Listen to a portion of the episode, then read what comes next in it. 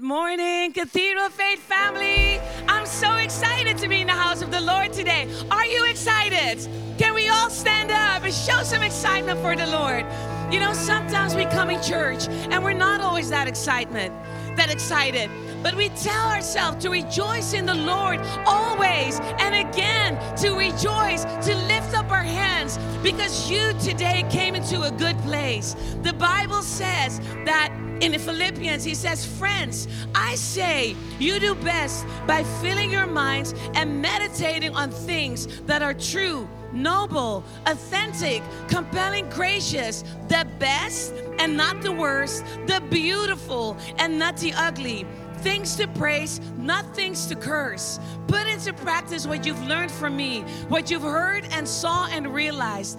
If we do that, the Bible says, God who makes everything work together will work you into his most excellent harmonies. Can we lift up our hands? Can we invite the Lord and trust that he will work it out for our good? Amen. Good morning, Cathedral of Faith. Are you ready to worship the Lord today? Repeat after me. Somebody say, clap your hands. Come on and put your hands together. Clap your hands. Come on, here we go. Come as you are, come to the Father. Come on, everyone, clap your hands like this. All who are thirsty, drink from the water.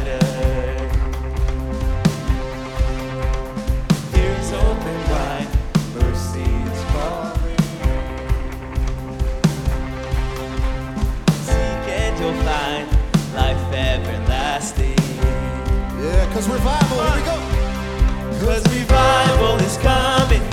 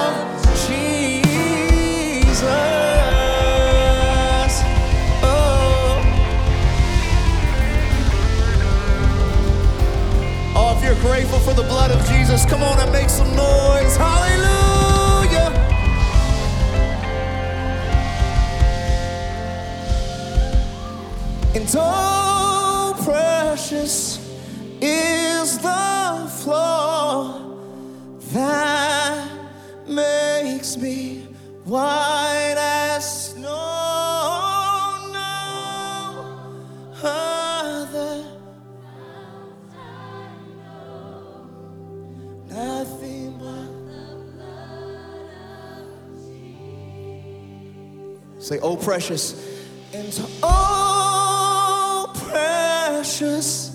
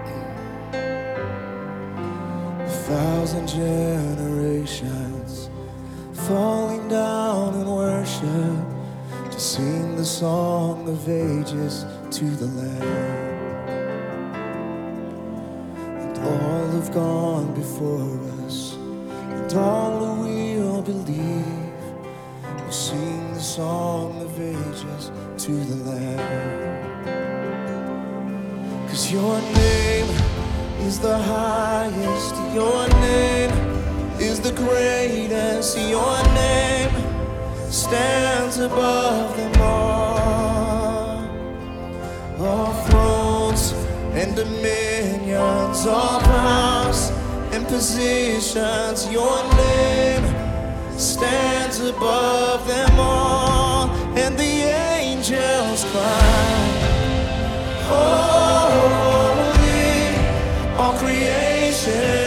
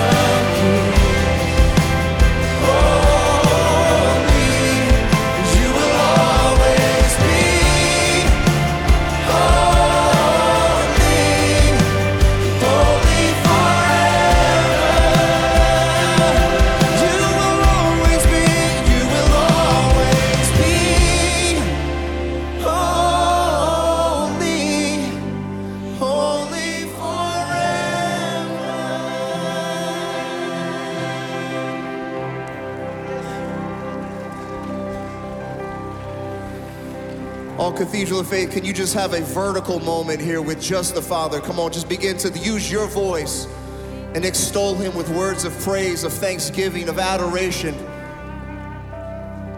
Hallelujah.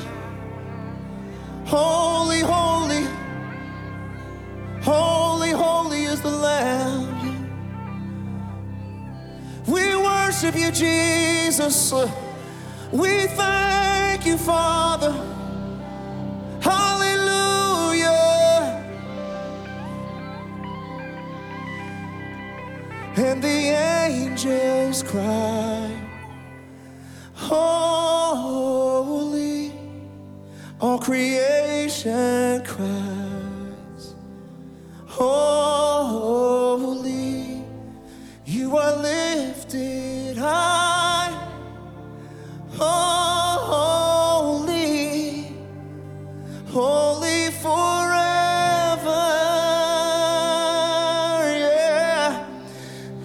Your people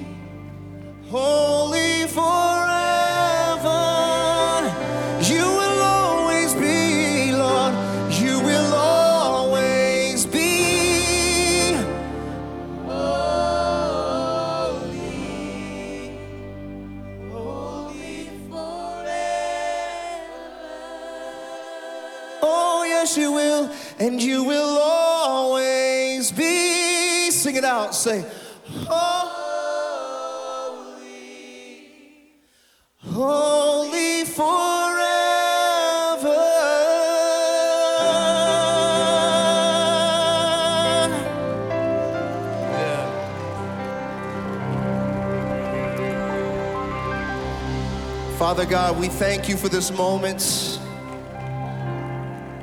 We thank you for this moment, God. We thank you for your holiness. I pray, God, Lord, that as we move throughout the rest of our moments together, Lord, that we would just be so mindful that this is not about our song unto you, it's about you. It's not about our presentation of you, it's about the presence of you. So, Father, come into this room, come into this moment. Receive all the glory, receive all the honor that you're so rightly due. Fix our eyes upon you, Father, in this moment. And I pray for every hand that is raised, I pray for every person that is present, Lord, that you, by your Holy Spirit, will begin to invade their situations, invade their circumstances, invade their homes and their, rela- rel- and their relationships in a way that they would see that they are being transformed by the very presence and the Spirit of our God. We love you, God. We honor you. And in the mighty name of Jesus, all of God's people said, Amen and amen. Before you're seated, greet a few around you. And one more time, put your hands together and applaud the goodness and greatness of God. Hallelujah.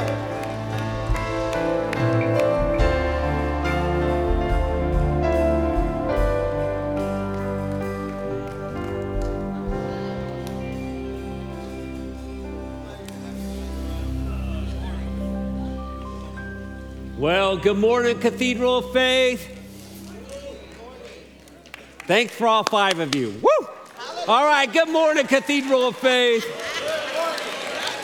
This is the day the Lord has made, and we will rejoice and be glad in it. For great is our God and greatly is he to be praised. Amen. Oh, we're so glad you're here. Welcome to all those folks watching online out at our, our parking lot, our amphitheater, the chapel, and of course, right here in our main auditorium. We're so glad you're here today. And our prayers before you leave today, you will know how much God really loves you, of course. And make yourself at home because this is your Father's house. Well, if you're new to Cathedral Faith, I want to encourage you to the folks right here to take in the seat back in front of you. There's a Let's Connect card. Scan the QR code, complete it. And if not, just stop by our guest center on your way out. We'd like to get to meet you and know how we can serve you and your family. Well, lots of exciting things are happening here at Cathedral. I just got to get a shout out. We just had an amazing time Friday night and Saturday with our Ignite Marriage Conference. We had Dr. Gary Chapman, John Ortberg, Chris Brown, Pastors George and Tundra Gregory from Saddleback Church, Adrian and Khristian Dentley, and of course, my big brother. It was an amazing time as they encouraged us to show us how to use God's word to build strong relationships and strong families. And this wouldn't happen by itself. It takes leadership. And I want to thank uh, Carl and Leslie Gardino for their vision and leadership. Carl's right here. Leslie's out of town. But Carl, way to go. And of course, our outstanding pastoral staff led by Pastor Irene Thompson, all the pastors, and all of you that helped serve to make that a great, great weekend to invest in our families, in our marriages here at Cathedral. Well, I want to encourage you, if you haven't already done so, Please download our Cathedral app at your app store or follow us on Instagram or Facebook to stay in touch with all the latest and greatest happenings here at Cathedral. Well, in Luke chapter 6, Jesus said, Give and it will be given unto you. A good measure, pressed down, shaken together, and running over, will be poured into your lap. For with the measure you use, it will be measured to you. God says, when you release what is in your hand, God says, I will release what is in my hand. How many know God has a little bit bigger hands than each of us? Amen? and in Malachi 3, this is what God says in His Word He says, to bring all the tithes in the storehouse that there will be meat to eat and to prove Him. It's one of the only places that God says in the Bible to prove Him, to put Him to the test, and that see that He will not open the windows of heaven and pour out an overflow of blessings upon you. God wants to bless you. God's blessing is never for you. God blesses you so you can be a blessing to someone else. That's His purpose to bless you. He's given you talents and abilities to serve others, He's given you resources to give to make others' lives better. And I want to say thank you to all of the church family for all the ways you give small and big of your time your talents, for us to be able to serve our community and serve uh, for Jesus all around the world. So, can we just give God praise for all that He's done, but for all that He's yet to do in our lives? We have a lot to be grateful for. Of course, there's easy ways to give. You can give through the Cathedral app, you can give online at our website, or on your way out with the ushers. Uh, but thank you so much for your faithfulness. Well, you are in store for a very special treat. We have a great speaker. Man, I'm so excited to have him here. But, you know, it's always great having back to our family Khristian Dentley. He's a powerhouse. Of course, he's part of that legendary Grammy Award winning band, Take Six. But he's here with his better half, and she's going to blow you away, Adrian. But give them a great big welcome home to Cathedral. Well, hello, Cathedral family. Hello, Cathedral family. Hey. Well, you can tell who went to the marriage conference this week. That's right. I actually packed these outfits before we came on the plane. I knew we were going to have a great time in the Lord, and we're here to celebrate. So this morning we're going to sing and, and rejoice in the Lord together. Is that all right? And I'm going to sing extra tasty this morning because my beautiful wife Adrian is here with me. Yes, looks so fine. Don't you agree? Amen. Well, we're going to sing this morning about the love of God that is addictive. There is nothing like the love of God. Can you agree with that? Can anybody testify that there's no love like the love of our God? And we celebrate you, Jesus. Oh, your hair's so pretty. It's all right to clap those hands with us. Come on.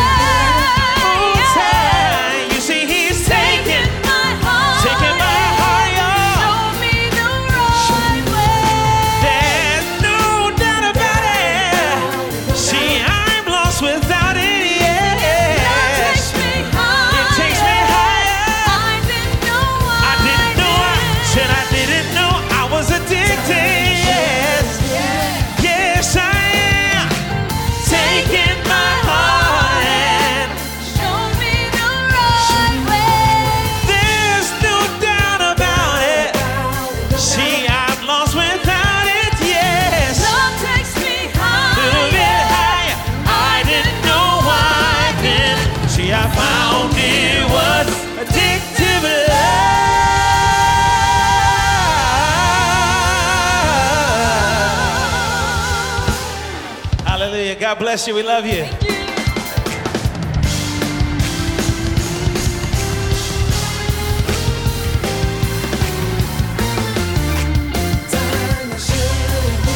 Let's all stand together and let's say one more time to Adrian and to Khristian how great it is to have them with us. Thank you so much. You. How fun. You won't hear anything better anywhere else. That was, oh, you stay standing. That was not only powerful singing, but their heart, their love for God, and their love for the body of Christ. It's so great to have Khristian and Adrian home with us. Uh, I don't know about you, but it just deeply works in my heart in that moment. But let me go even further. You are in for one of the most amazing experiences in the next few moments because we have with us this weekend Dr. Gary Chapman. And he's, yeah.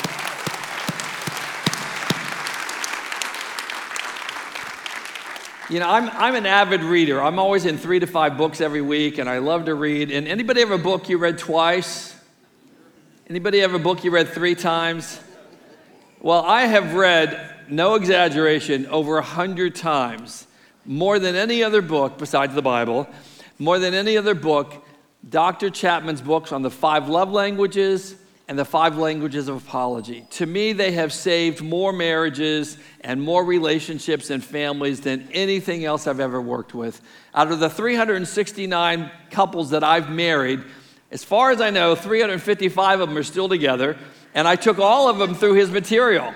I took them all through the love languages. And if you've never read that or taken it, I encourage you, that's a must. Every Christian believer, well, every individual ought to read that.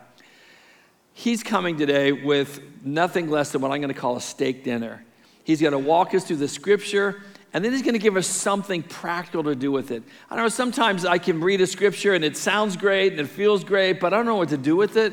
You're about to not only get a great steak dinner, but you're about to get application to know how to have your family be the happiest, healthiest, strongest it's ever been. Who wants a happy marriage? Who wants a happy family? Well, you're about to receive it. Let's welcome Dr. Chapman as he comes.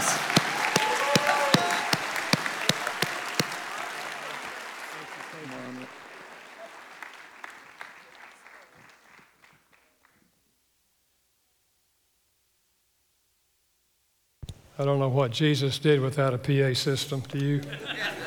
you may be seated. Thank you very, very much. Well, uh, I've been, I've been amazed myself at how God has used the book, The Five Love Languages, all over the world. It's been translated now in over 60 languages around the world. And I think it speaks to that deep human need that all of us have to feel loved by the significant people in our lives. And so, whether you're married or whether you're single, uh, we all are human and we all have the need to feel loved. Well, I want to talk to you today about five signs of a healthy family. You know, I've had so many people in my office to say to me, Dr. Chapman, I grew up in a very dysfunctional family, and I have no idea how to have a good family. I don't even know what it would look like. So I want to try to talk about that, what it looks like today. And I'm going to begin by reading a very uh, familiar passage. It's in Ephesians chapter 5, and I'm beginning with verse 18. It's a, it's a passage we've read many, many times as Christians, but often we just read it and we don't know how to apply all of it. But listen to it carefully. Do not be drunk with wine. Incidentally, that's good advice. No one's marriage or family was ever helped by somebody getting drunk. Don't be drunk with wine, but be filled with the Spirit, the Holy Spirit. Don't be under the influence of alcohol, be under the influence of the Holy Spirit. Speaking to yourselves in psalms and hymns and spiritual songs, singing and making melody in your hearts to the Lord. That's exactly what we've been doing. Giving thanks always for all things unto God and to the Father in the name of the Lord Jesus Christ. Submitting yourselves one to another in the fear of God. He's talking to the church. And then he applies that concept to the family. Wives, submit yourselves to your own husbands as unto the Lord. For the husband's the head of the wife, as Christ is the head of the church, and he is the Savior of the body. Therefore, as the church is subject unto Christ, so let the wives be to their own husbands in everything. Husbands, love your wives even as Christ loved the church and gave himself for it. He died for the church, that he might sanctify and cleanse it with the washing of water by the word, that he might present it to himself a glorious church not having spot or wrinkle or any other such thing, but that it should be holy and without blemish. So ought men to love their wives as their own bodies. He that loves his wife loves himself. For no man ever hated his own body, but he nourishes it and he cherishes it, even as the Lord, uh, uh, uh, as the Lord does the church. For we are members of his body, in his flesh, and his bones. For this cause shall a man leave his father and mother, shall be joined to his wife, and they shall be one flesh. This is a great mystery, but I speak concerning Christ and the church. Nevertheless, let every one of you in particular so love his wife, even as himself, and the wife see that she reverence her husband. Children, obey your parents in the Lord, for this is right. Honor your father and mother, which is the first commandment with promise. What is the promise? That it may be well with you and that you may live long on the earth. And fathers, provoke not your children to wrath, but bring them up in the nurture and admonition of the Lord. Wow.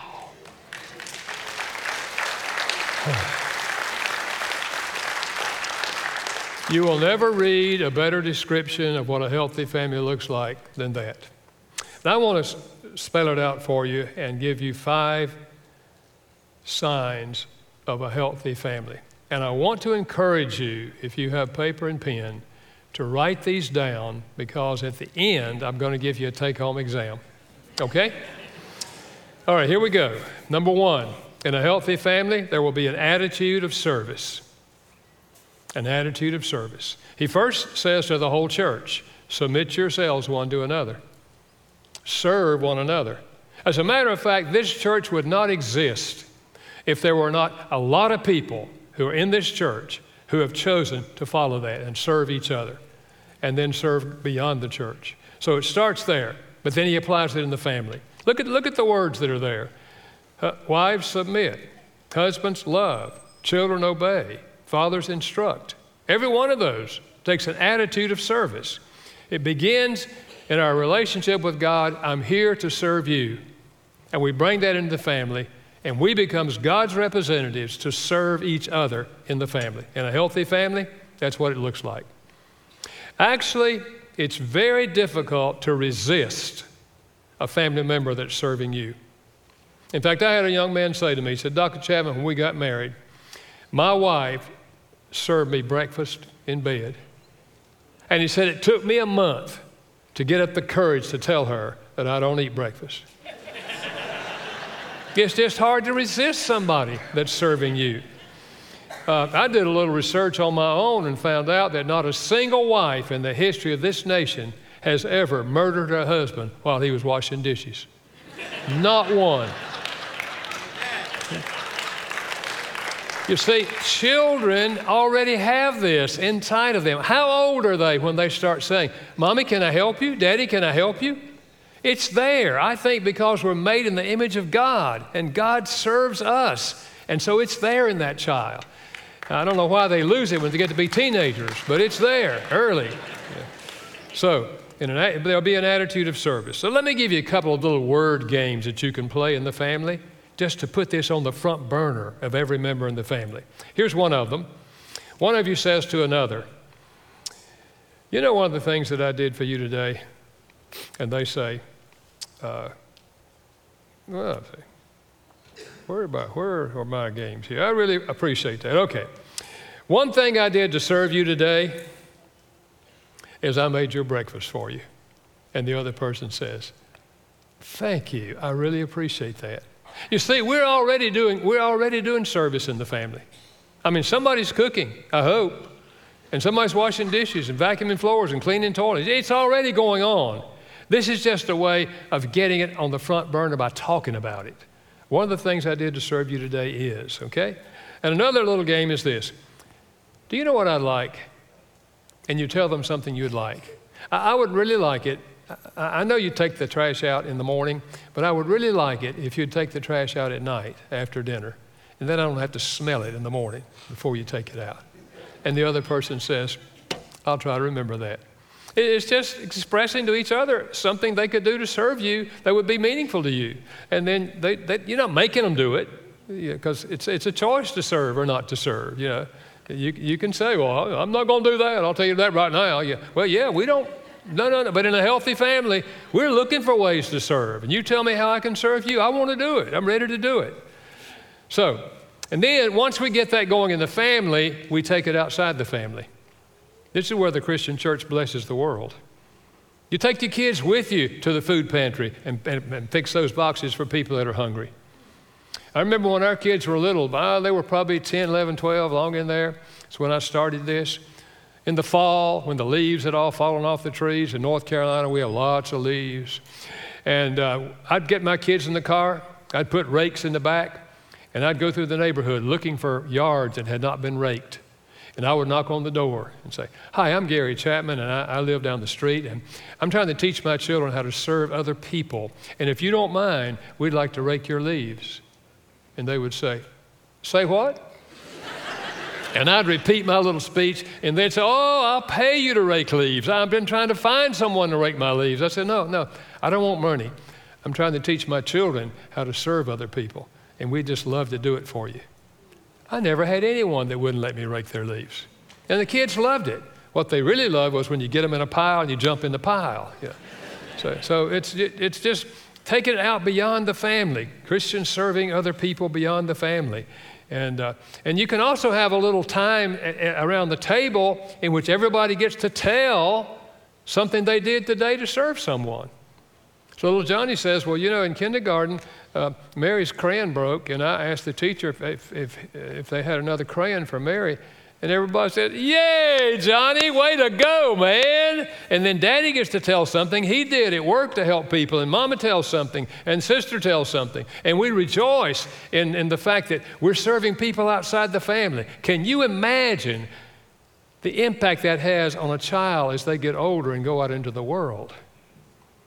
I was on the University of Virginia campus some time ago, and etched in stone above one of the doors that led into the chapel were these words You are here to enrich the world, and you impoverish yourself if you forget the errand. I thought, man, what if every university had that as a theme? You're here to enrich the world. Man, that's what Jesus taught. Jesus said about himself, I'm not here to be served. I'm here to serve and to give my life a ransom for others. We're following his example. We're here to make a difference in the world, and it starts in the family. A healthy family will have an attitude of service. Number two, in a healthy family, there will be intimacy between the husband and the wife. Intimacy. You know when God said about Adam, it's not good for man to be alone? The word means cut off and isolated. God's answer was, I'm going to make him a partner, a helper, and they will become one flesh. Deep, deep intimacy. Sometimes people think of intimacy only as the physical, sexual part of marriage. No, no, no, far more than that. It's intellectual intimacy.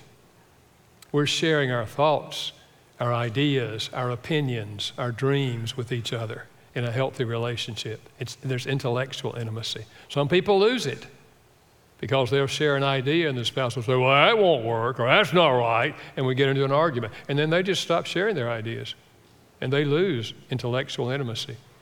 And then there's emotional intimacy. We're sharing our emotions with each other. One of the things I encourage couples to do is every single day, at the end of the day, each of you share with the other three things that happen in my life today and how I feel about them. They don't have to be super things. Maybe he just says, Well, honey, one thing, I stopped on the way home and got gas in the car. How'd you feel about that, honey? Be honest, I felt angry because I noticed the price. Yeah. we're just sharing our emotions with each other and we're meeting each other's emotional need. Yeah, the, the greatest emotional need is the need for love. And so we are speaking each other's love language, and we do have a full love tank. In a healthy marriage, there'll be emotional intimacy, and, and there'll also be social intimacy. We, we will do things with each other outside the home. I mean, coming to church is a social event as well as a spiritual event because you're meeting other people and interfacing with them before and after service. Or it can be going to something that you don't particularly like, but they like. You know, maybe you're not a symphony person, but your spouse is. And so you, well, I'll go with you, honey. And you go, and before long, you learn what an oboe is. And, and you talk with people before and after. Or, or one lady said, Dr. Chapman, he likes this car racing stuff. I don't understand it. They just go round and round and round and round and round. But she said, I went with him because I, I love him and I just wanted to be with him outside the home and, and interface with his friends there. And she said, It was just wonderful meeting the people. I still don't like the game, but I enjoy it. I don't know if you heard this story uh, some time ago. There was a tornado that came through a Midwestern town and lifted the roof of a farmhouse right off the top of the house. And the, the bed in which they were sleeping was taken out also with the two of them in it and planted in the field beside them. And the wife was just screaming and crying. And, and, and, and, and, and he said, Honey, honey, honey, we're safe. We're on the ground, honey, we're safe. And she said, I'm not crying because I'm afraid. I'm crying because I'm happy. This is the first time we've been out of the house together in six months. so I'm asking you do you get out of the house together and do things together outside the house? So uh, there will be intimacy between the husband and the wife, and it will involve intellectual, emotional, social intimacy, but it also involves spiritual intimacy. We share our walk with God with each other. Now, I don't mean preaching to each other. I don't mean say, I read this this morning and you need to hear this is what God said and you need to hear this. No, I don't mean preaching to each other. I mean saying, honey, I read this this morning and it was so meaningful to me. Let me just share this with you. And, and, you know, coming to church and standing there like you have this morning and, and, beside your spouse and singing together, and you hear your spouse singing, even if it's off tune, it doesn't matter. You hear, you hear them singing, and you're sharing this moment of worshiping God together or praying together. You know what my research shows? Not more than 50% at the most, Christian couples pray with each other every day. If you don't count, thank you for the food, amen. And, and you know, if you've never prayed together eh, eh, out loud, it's kind of it's kind of frightening. I don't know if I can do that. Well, listen, how about starting here? What if you just start praying together silently every night? You hold hands, you close your eyes, you pray silently. And when you get through, you say amen out loud so they will know you're through. Then they say amen. And you pray together. You cannot come to God every night together and it not begin to affect the way you talk to each other and the way you treat each other. And then if you start doing this about six months down the road, one night one of you will slip up and pray out loud. You break the sound barrier. But if you never pray out loud, it'll help your marriage if you pray together. Spiritual intimacy. And then, yes, there is physical intimacy. Yes, in a healthy marriage, there'll be sexual intimacy, but that is really affected by all these other areas. And if you don't develop intimacy in the other areas, you're not likely to have intimacy in that area. So it all goes together. But in a healthy family, this will be true of the husband and wife. The third characteristic of a healthy family Parents will teach and train their children. Two words are used there. King James Version is the nurture and admonition. Nurture has to do with training, admonition has to do with words, so it's teaching and training. It's words and actions put together. This is the way we teach our children anything that you're trying to teach them. Those two things go together. And sometimes people just cater on words, and their, their philosophy is children are smart. If you want to, them to do something, you just explain it to them. And if they understand it, they'll do it. But if those children don't do it, what do those parents do? I'll explain this to you one more time. And then they get louder. Every time they explain it, they get louder. And they're yelling at their kids. And then the other side, they're parents who, they don't want to talk about it. They just say, you do it because I said it. And if you don't do it, whack on the back. And those kids, those parents end up physically abusing their kids. No, the words and actions go together. Can I illustrate? Maybe you mothers have had this experience. You're finishing dinner and it's almost over, and you go to the front door. Little Johnny's playing in the, in the yard next door, and you say, Johnny, dinner. And little Johnny keeps on playing. And you go back in three minutes and repeat your speech, and Johnny keeps playing. And the third time, the fourth time, you say, Johnny, get home. And little Johnny comes home. Why did Johnny come home on number four and not Number one, two, three. Because he's learned that if he doesn't come home when mama says, get home, mama will come down there and take him by the hand and walk him home. And Johnny does not want mama in the neighborhood, so he comes home. Now, it's okay with me if you want to call your kid four times for dinner. Fine with me. But if you want them to come home on the first time, you take the action that you used to do on number four and move it up to number one. But please tell Johnny you're going to change the paradigm. Went to church today, Johnny, got an idea. And you, you won't go down but get him at one time, and he'll come home every time on the first call. It's, it's words and actions that go together uh, in teaching, whatever you're teaching. You know, all of us want to keep our kids off of drugs and alcohol. I remember when uh, I, I, I, was uh, going down once, once a month on Saturday night to the juvenile detention home. And I'd play with the teenagers and then talk with at least one of them. And they'd tell me their story. Well, when my son got to be 13, I started taking him with me. And we'd go down and play ping pong with the kids, and then we'd sit there and listen to one guy at least tell his story to us. And we'd drive home, and I'd say, Derek, isn't that sad, man? He's your age and he's in detention because he broke a rule, broke a law. I said, Man, you know, we follow the things God tells us to do and not do, we're going to have a much better life. Yeah, that, that didn't preach a lot. Just, just him experiencing that, you know, the action with that. Uh, I remember E.V. Hill. Some of you remember Pastor E.V. Hill, you know, Los Angeles pastor, is in heaven now. He said, When I was 14 years old, uh, he said, I had never had a drop of alcohol. And I was out with some of my friends my age, and they talked me into drinking a, drinking a beer, and then another one, and then another one, and another one. And I got drunk. And he said, I went home and finally stumbled home, and I threw up on the floor in my bedroom, and I fell in the bed, and my mother came in. She smelled it. She knew what the deal was. She just closed the door. But the next morning, she said, Evie, get out of bed, clean up this floor. Take yourself a shower. You and I are going on a trip. And he said, Mom, I don't want to go on a trip. And she said, Evie, I didn't ask you. I'm telling you, we're going on a trip. Clean up this floor and get yourself a shower. So he said, I did. It was awful, smelled awful. It was just. Uh, he said, finally, we, I got showered, and mom and I walked out the door. And I said, Where are we going? And she said, You'll see. He said, We got on the subway, and we rode a long ways, and then we got out and came up on the streets. I didn't know where we were, but we were on Skid Row. He said, My mother would go down every Thursday night and cook meals at the rescue mission. So all the men on the street knew my mother. And they would say, Mama Hill, what you doing out here so early in the morning? And my, he said, My mother would say, This is EV, my son. He wants to live down here. And so I brought him down to see what it's like.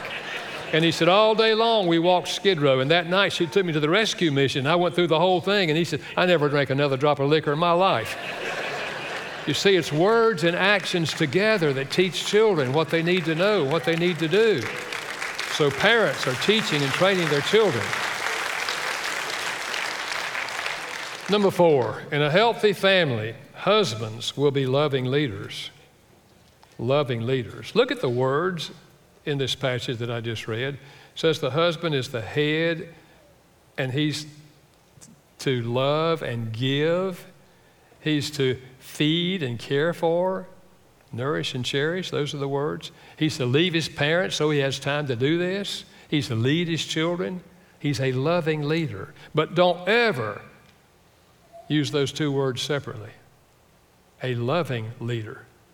You see, what's happened in our culture is a lot of men have tried to put this into contemporary culture, and they say, Well, I think what that means is that he is the president, she is the vice president or he is the general who tells her what to do. No, no, no. The model is Jesus. He's the head of his wife as Christ is the head of the church. What did the head of the church do? He died for the church. So the husband is the leader that's willing to die for his wife. He pours his life out for his wife. A loving leader in a healthy family. And one of the things I hear today among women, Dr. Chapman, I wish he would take the lead. I'd like to see him lead, especially in the spiritual area. I wish he would lead devotions for the family. She said, I have to do it because he won't. So the husband is a loving leader in, the, in a healthy family. Let, let me just, let me just spell out the characteristics, what this looks like. Uh, characteristics of a loving husband. Number one, a loving husband will view his wife as a partner because that's the word God used. When God created Eve and instituted marriage, He said, I'm going to make him a helper, a helper, a partner. So He sees her as a partner. We're on the same team. We're not competing teams, each trying to win the battle. No, no, no. We're on the same team. And the husband sees that, and she's, she works with him, and together they decide who's going to do what, but they're working as a team. And then, number two, a loving husband will communicate with his wife. You know, one of the things I hear today from wives, Dr. Chapman, I just don't ever know what he's thinking. I mean, he, he just doesn't talk. Now, I know that we're all influenced by our personalities. Some of us are what I call dead seas. You know, the Sea of uh, the Jordan River flows into the Dead Sea and, and it doesn't go anywhere. And there are those of us like that. We can have all kind of experiences and feelings, and, and we just store them inside, and we, we have no compulsion to share. If you say to a Dead Sea, uh, you know, what's wrong? Why aren't you talking? A Dead Sea will say, no, no, nothing's wrong. What, what, what makes you think something's wrong? They're just happy not to talk. And the other personality is what I call the babbling brook. And whatever they see and whatever they hear, they tell. In fact, it just goes like that. They don't even have to think. It's just, just, just, all the time. And usually they marry each other. And so, de- dead seas, if, if a husband's a dead sea, he'll have to learn to, to share more than he would normally share. But we can do that. Uh, and then, number three, a loving husband will put his wife at the top of his priority list. She's number one. Now, people say, yeah, wait a minute, Gary, wait a minute, wait a minute. I thought God was supposed to be at the top. Well, He is. But if a husband reports for duty to God, God says, okay, you're married. Now, your first priority is your wife. You, you represent me to her. You love her like I love the church. And so he puts her at the top of his list, above, above the children, uh, above his job. And, and then, number four, a, a loving husband will love his wife unconditionally. He'll love her when she's not lovely. Guys, sometimes you know they're not lovely. But let me remind you the Bible says God loved us while we were sinners and sent Christ to die for us. Unconditional love.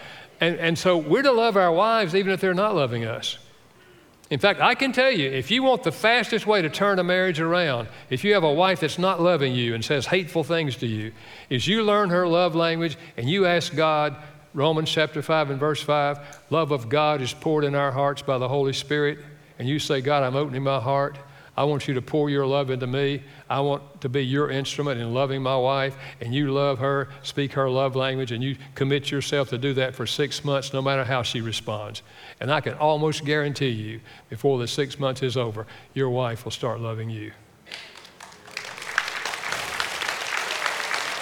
Love stimulates love. In fact, the Bible says we love God because God first loved us. He loved us unconditionally, and we responded to that. I wrote a book called God Speaks Your Love Language. I don't care what your love language is, God speaks it, and He's trying to draw you to Himself. And then, a loving husband is committed to discovering and meeting his wife's needs. 1 Timothy chapter 3 and verse 7 says, Dwell with your wives according to knowledge. Get to know her what are her needs. I have husbands who say, Well, Dr. Chapman, how you find out what her needs are? Well, you could read a book, or you could just ask her, Honey, what are your needs?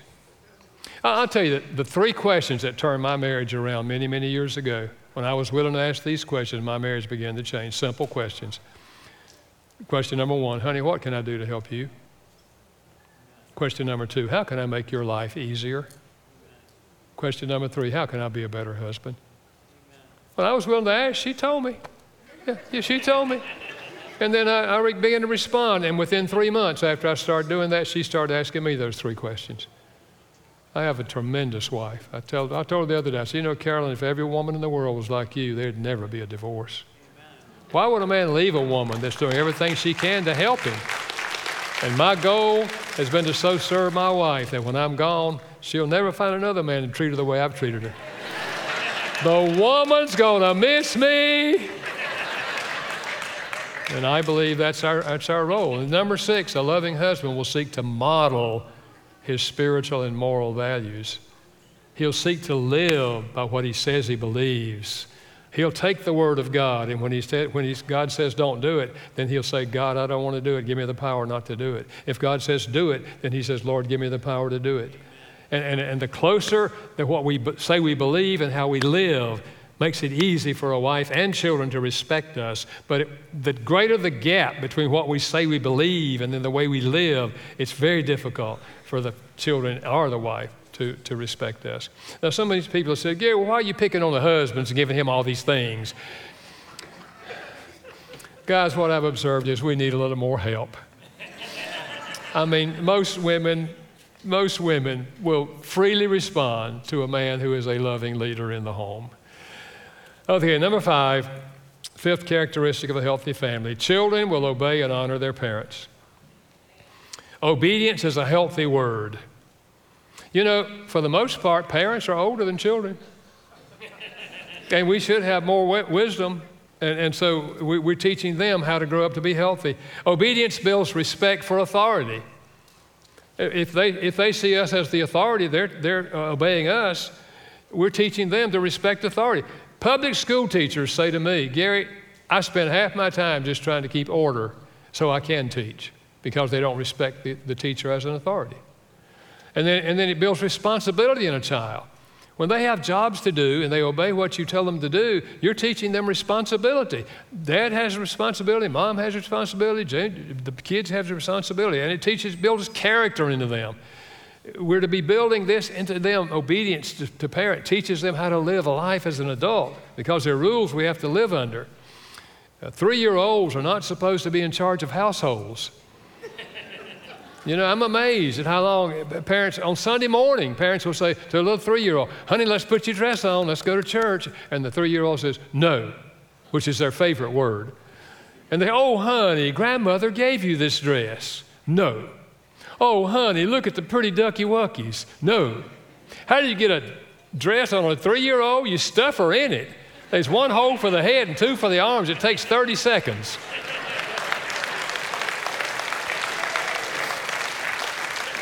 So, how do we teach obedience to our children? Number one, we teach by, by our model.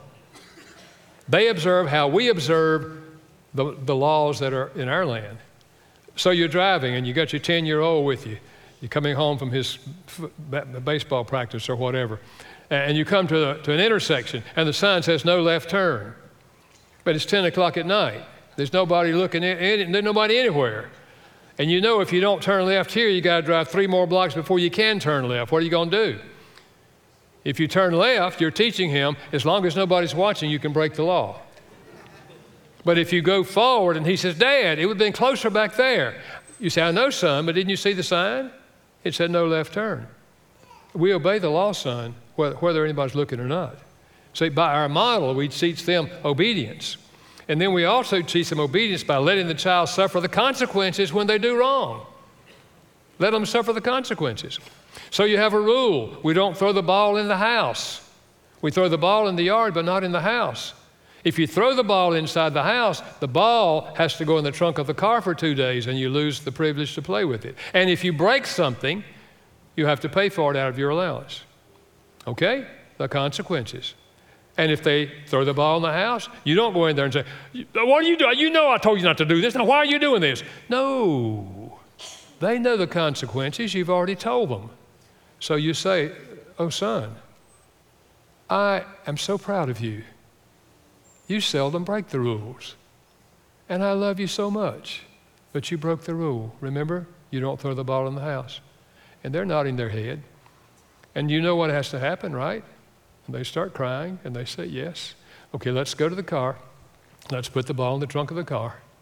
And I don't know what the vase will cost that you broke, but we'll have to take it out of your allowance. But listen, I love you, and I'm so proud of you because you seldom break the rules. You're letting them suffer the consequences. They won't throw the ball in the house again, I can almost guarantee you. Let them suffer the consequences. And then we also teach them obedience by rewarding obedience. Now, I've had people say, Well, I don't think you ought to reward children for doing right.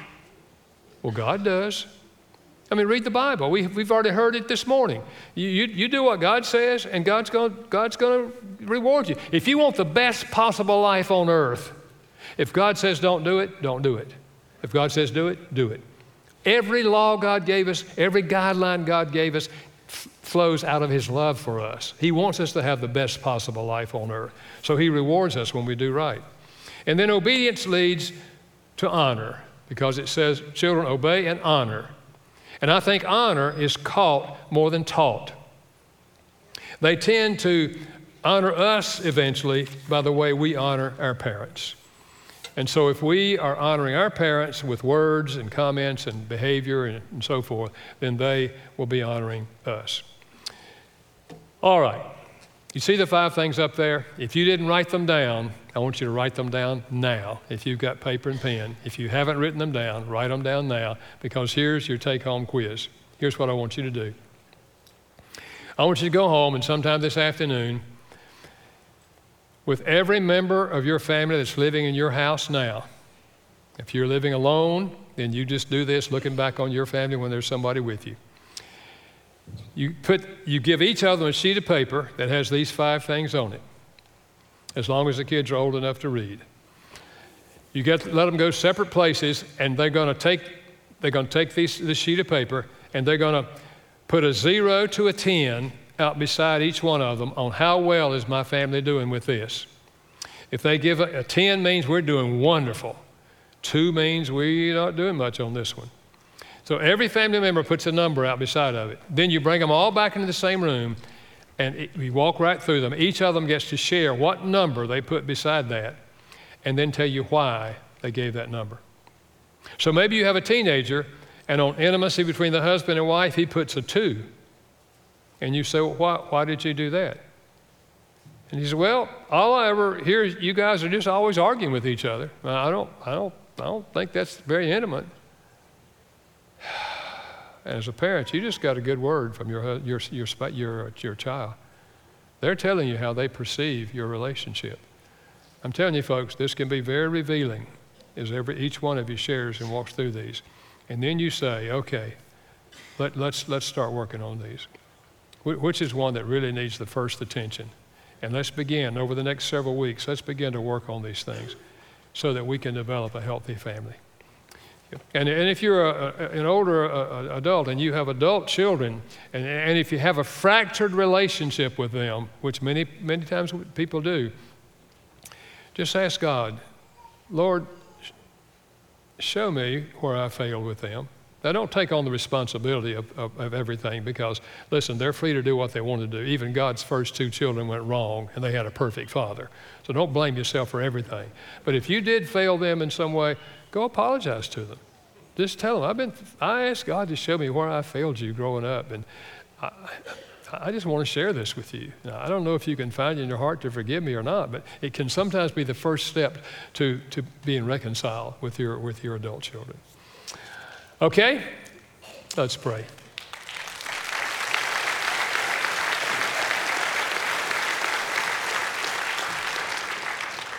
Father, thank you that in your divine providence, we spent some time together today worshiping you and some time looking into your word about families. And I know that you know every single one of us, married or single, young or old. You know everything about us. You know the families we grew up in. You know the family we're in now if we're adults. But I pray that we'll be different over the next coming months because we came to church today and we listened to your word and we went home and took it seriously. May our lives individually and our families be different because we came to your house today. In the name of Christ, amen.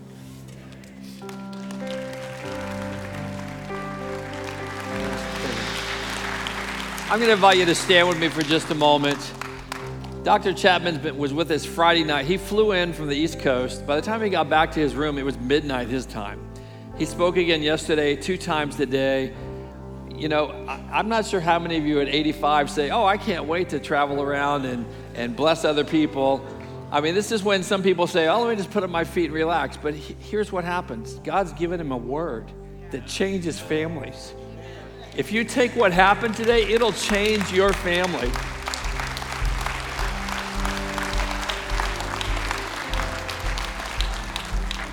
You, you might not be aware, but he has sold millions and millions of books. I, I, I think we'll all be in heaven one day, and God, God will say, okay, like, How many read Gary Chapman's book? And like millions of people are going to raise their hand. And now you're going to be able to raise your hand. Hey, I heard him. I heard him. But here's what I want us to do. He's going to fly back east today. I want us to reach our hands toward him. I just want to pray a blessing on this man of God. Lord, thank you for this incredible gift you've given to Cathedral, you've given to the body of Christ, you've given to the world. Thank you for this man of God whose heart of humility lets wisdom be spoken with power and truth. Bless him, encourage him, strengthen him, watch over him, give him favor. Let your blessings be upon he and his wife. And I just pray, Lord, that you will continue to let the seeds he's planted in us and in millions of others bring fruitfulness and favor to families that will be blessed. Thanks for your faithfulness. Thanks for sending this amazing gift to us this weekend. We bless him now in Jesus' name. Amen and amen. Bless you, baby. Thank you. I can tell you that's scripture and it works. It works. So if you don't go home and do the homework, it won't work. So make sure you've got the, the pictures, you've got the slides, you've got the screen so that you can go and be a blessing. Next week, we continue our Explore God series in which we're answering some of the hard questions. How do we even know God exists? And if you know anybody who's ever struggled with that, any atheists or agnostics out there in your life who don't believe in God, next week's a great weekend to bring them. We're just looking forward to what God's going to do as we continue to serve the Lord and serve each other together. Amen. Following service, there'll be people available here in the front as well as in the amphitheater to pray with you. If you need prayer today, let me speak God's blessing on you. Lord Jesus, thank you. You are our model. You're the head of the church. You're the source of life. You gave yourself for us. You serve us and you teach us by your model and by your words exactly what you want us to do. I pray that you'd help us to be better servants of one another and of you, of our families, and of each other here at Cathedral of Faith.